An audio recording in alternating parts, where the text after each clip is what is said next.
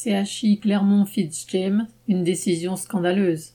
Vendredi 7 janvier, le tribunal administratif d'Amiens statuait sur la demande d'annulation de la mise à la retraite d'office, en fait du licenciement, d'Agnès Dingival.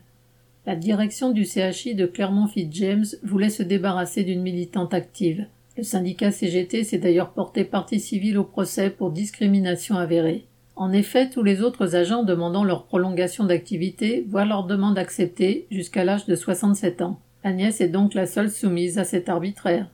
Le jour du procès, plusieurs dizaines de militants étaient rassemblés devant le tribunal pour la soutenir. Avant l'audience, notre camarade Nathalie Artaud puis Loïc Penn, représentant du PCF, ont pris la parole pour soutenir sa demande et celle du syndicat. France 3 Picardie a relayé ce rassemblement.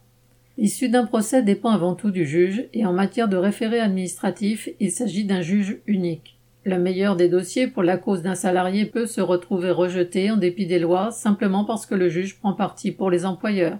C'est exactement ce qui s'est passé à Amiens.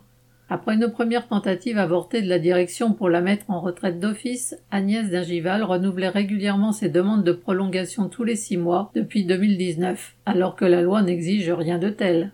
Cela n'a pas empêché le juge de déclarer qu'elle n'avait pas présenté sa demande à temps. Il a pour cela dû inventer une justification que même la direction n'avait pas osé imaginer. Il a pu alors conclure qu'Agnès avait tout à fait droit à être prolongée, mais était déboutée pour n'avoir pas fait sa demande à temps. La preuve est faite qu'un tribunal peut travestir la réalité pour donner raison à ceux qui représentent le pouvoir politique et économique. Même si certains juges peuvent être soucieux de faire respecter le droit des salariés victimes de l'arbitraire patronal ou des directions, c'est loin d'être le cas pour tous. L'affaire n'est pas terminée, y compris sur le plan juridique. Plus de 400 salariés de l'hôpital se sont dit aux côtés d'Agnès pour continuer le combat. Correspondant Hello.